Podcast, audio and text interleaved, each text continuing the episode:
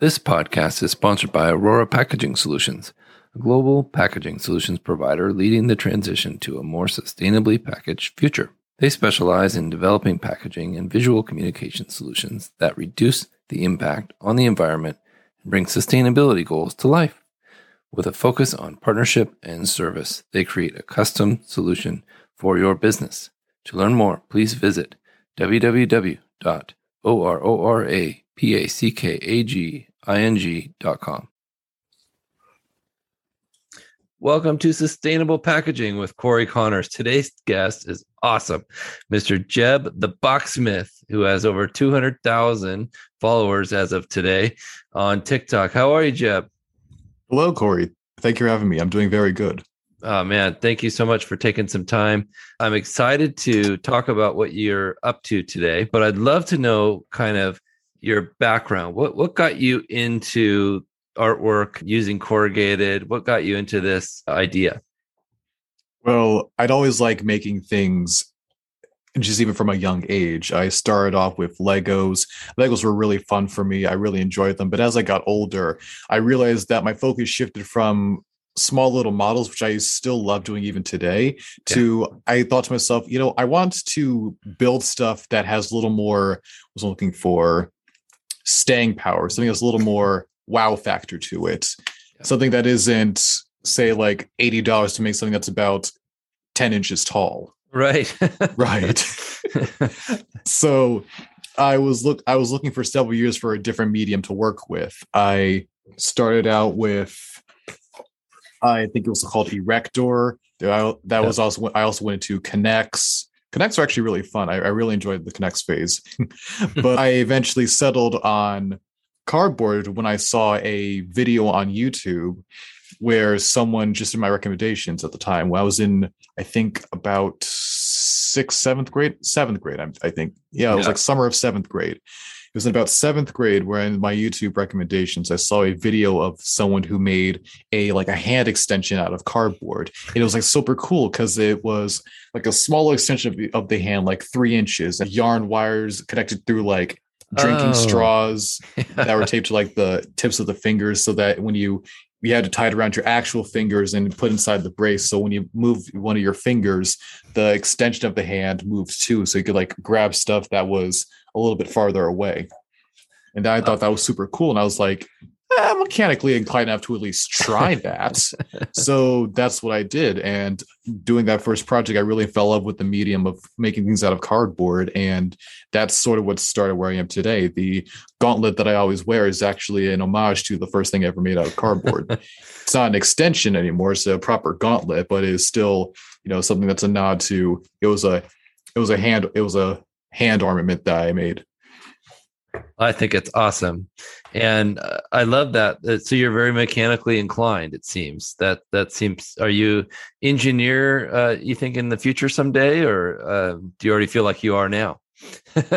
it's really funny. For many years, I thought I wanted to be a mechanical engineer because that seemed like the closest profession to what I, what I liked doing at the, what I liked doing. Yeah. But mechanical engineers do a lot of math yeah. and math and i have always had a very complicated relationship i'll just say that yeah i don't necessarily love it but i respect it enough to you know do the competent level i need to get through school to do right. but i knew that if i wanted to be a mechanical engineer i would have to either love math i had to have i would have to love math and yeah. i was like then I guess I'm not going to become a mechanical engineer because that's not happening. hey, man, I think it's important that you had a realization, and that's that's really cool. Smart. Mm-hmm. Thank you. Yeah, we have to do what our abilities steer us towards. I think is the right way to say that. I fully agree. Definitely. So, for the audience um, who maybe hasn't seen your your TikToks or your other, I'm sure you're on other platforms. I, I haven't checked those out yet, but can you explain a little bit about what you do and also where do you get your corrugated supplies? Ah, common question I get. Okay, so first, hello, those of you who are not already familiar with me. I'm Jeb the Boxsmith. I make cool things out of cardboard on TikTok. I combine making things from either pop culture, or the occasional original creation. I'm in a short video, make them out of cardboard, whether it's a sword, an axe. I made a giant hammer one time. That was very fun. And I mix it with the building of things, the kind of DIY element with the bit of editing. I enjoy doing short bursts of editing that TikTok does. And I make things like that. I have merchandise now, which is cool. I really need to properly advertise that now. Thinking about it, I I primarily operate on TikTok because that's the platform I'm most comfortable with, and I have the largest following base. But I also I'm also on YouTube and Instagram as well. I also have a Discord channel where I encourage my fans to join so they can actually send submit their own creations out of cardboard, things like that. It's a really fun time. That's my primary community impact. I'm very proud of. Oh, I love that. So you're building a community of artists. That is correct. Oh, that's wonderful. How exciting. And you're you're a young man. I don't know if you want to give your specific age, but but you're much younger than I am. I'm comfortable with it. I I turned 18. Well, so uh, sorry, I turned 18 about a week ago. I am 18. Oh, that's so awesome. You've got so much life ahead of you and you've already done some uh, incredible things. I I just see so many opportunities for you in the future. It's exciting. Oh, thank you. That means a lot yeah there's you know artists um I've always been just passionate about art, but never very creative myself. So I enjoy good artists like you. And when, when I saw your page, I immediately followed and I'm immediately interested in what you're doing because I'm, you know, I'm corrugated on TikTok. So I have to follow the guy that makes the cool stuff out of corrugated. right.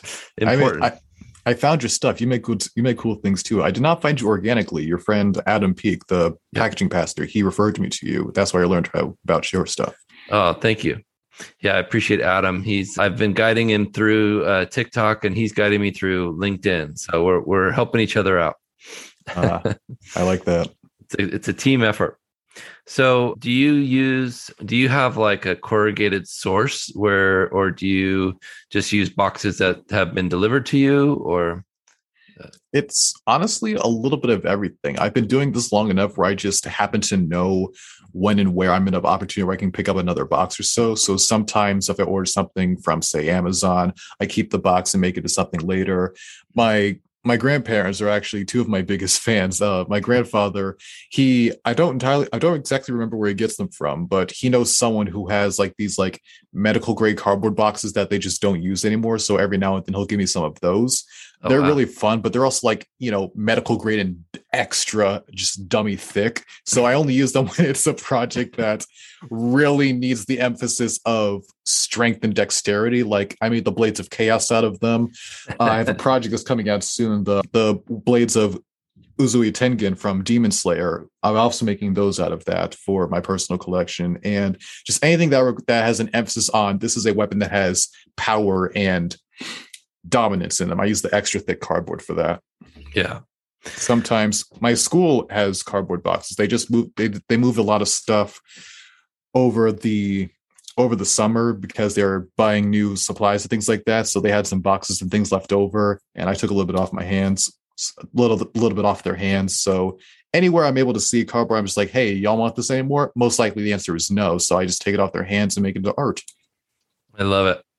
I, I can definitely see you attracting maybe a corrugated manufacturer in your area, and they maybe will give you big four foot by eight foot sheets of corrugated or something that you could really work with without any pre scores or any tape on them or anything. That'd be awesome if only I had a workstation long enough to fit something that large. well, and someday you could have like a like a Kongsberg table. Have you ever seen those? How they cut out on a X and Y axis? I don't think I have. At least if I have, I haven't heard that name of it before. Yeah, I'll send you some videos. Uh, it's pretty cool. That's how we make corrugated samples. So like that. When a customer comes in, we start with a flat sheet of corrugated, and then we it it has a, a die cut blade and a score wheel, and it even some of them even have a pen that you can write on, so you could do like an outline of a design or something like that. That's cool. Yeah but they they don't create it like you basically it sounds like what you're doing is mostly freehand is that right that's correct i've i've experimented with like 3d modeling softwares and things like that and while they do give you an extra level of precision that's just I can't do by hand. Yeah. I have ADHD and I don't have the attention span to be learning what do you call it, Blender or yeah. Illustrator for things like that. I actually do not pre. So what I do is way to look at the weapon, pen, cardboard I'm going to be using, just like eyeball it and sketch it. Think about how the character holds it and wields it. Think if I were to have that in my hand, how will be how long would be too long, how thick would be too thick. And when I have a outline that I'm that I'm happy with, you know, fun fact, pencil erasers actually erase better on cardboard than does actual paper. It's a very strange oh. thing. Hmm. But also chews through the eraser twice as fast. So I didn't know that. That's amazing. Right. So it's very quick and it's very quick and easy to just have it sketch sketch the curve of a blade is like mm, that's too thin erase erase erase erase mm, that's a little bit better but too thick erase or just leave it there or just like draw it out if i want to spare the eraser and then just keep doing that over and over again until i find dimensions that i feel happy with cut that out glue it together i have my prototype then when i'm happy with it i either film with it then or if i want to make a template out of it i'll make a template out of it in Illustrator where I like smoothen all the lines and everything like that to make it look nice and neat and professional. Test drive it. I test drive all of the templates that I make. That's another thing too. I I'm trying to get back into. I'm getting into making templates for the things, a lot of things that I make, so fans can make things along with me. That's the oh. that's the oh. goal. I have at least two that I'm proud of that I've published right now. One of them's a was a collaboration I did with the company with a video game company called Dobrorug. I made a garbage bot Christmas ornament for the for the holiday seasons. They oh, sponsored oh, cool. me to do that. And the next one was an original creation. It was the oh. it was a little shorthanded axe that I made. And that actually did very well. Combined, the two have made at least 50 sales in the last month. So wow. very happy about that. They're available for free because I want to build reputability right now. One day I'll have like actual dedicated books that I'll sell for that kind of thing. But for now, yeah, it's a free download just to get people into boxsmithing, just free of charge, a small little small thing like that. So I always test drive the templates, make sure they're actually like fun to do. When I'm happy with them, that's when I that's when I publish it and uh, make a video about it. So that's kind of like the format. Oh, that's amazing. So so much potential. I could see books and books that you would write in the future. So that answers one of my questions I I just had. Do you take commissions for for pieces? Like if somebody came to you and said, "I want uh, Zeus's hammer," you know, would you be willing to work on that for them? It really depends. Generally speaking, the answer is no.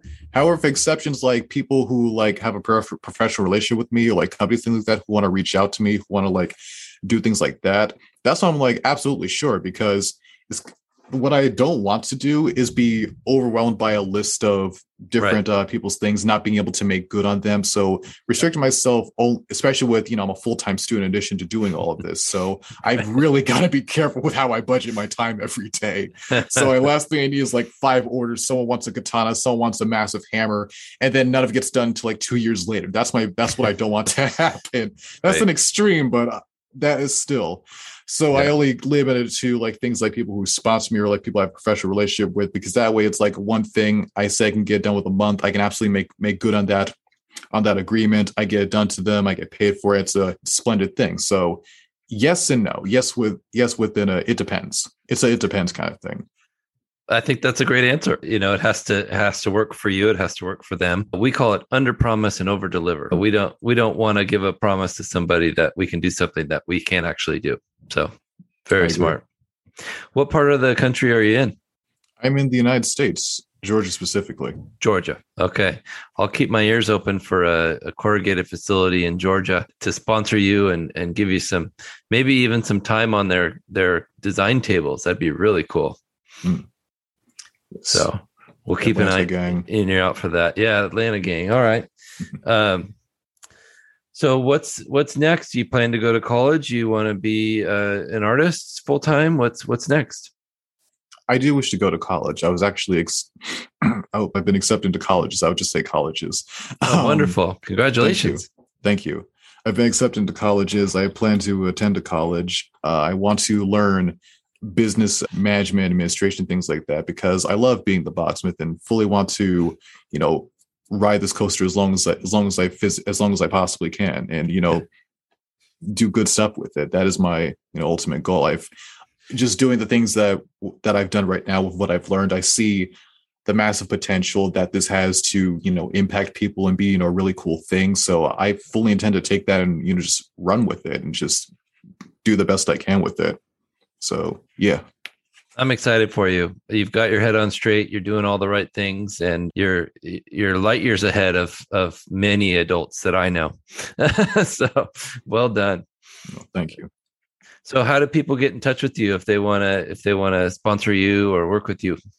Absolutely, for that kind of thing. My business it, my business email is jeb j e b the t h e boxsmith b as in boy o is an ox x is in xylophone smith like the name at gmail.com.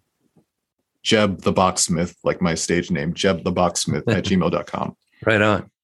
Do you respond to DMs on TikTok or Instagram or anything like that, or you prefer email?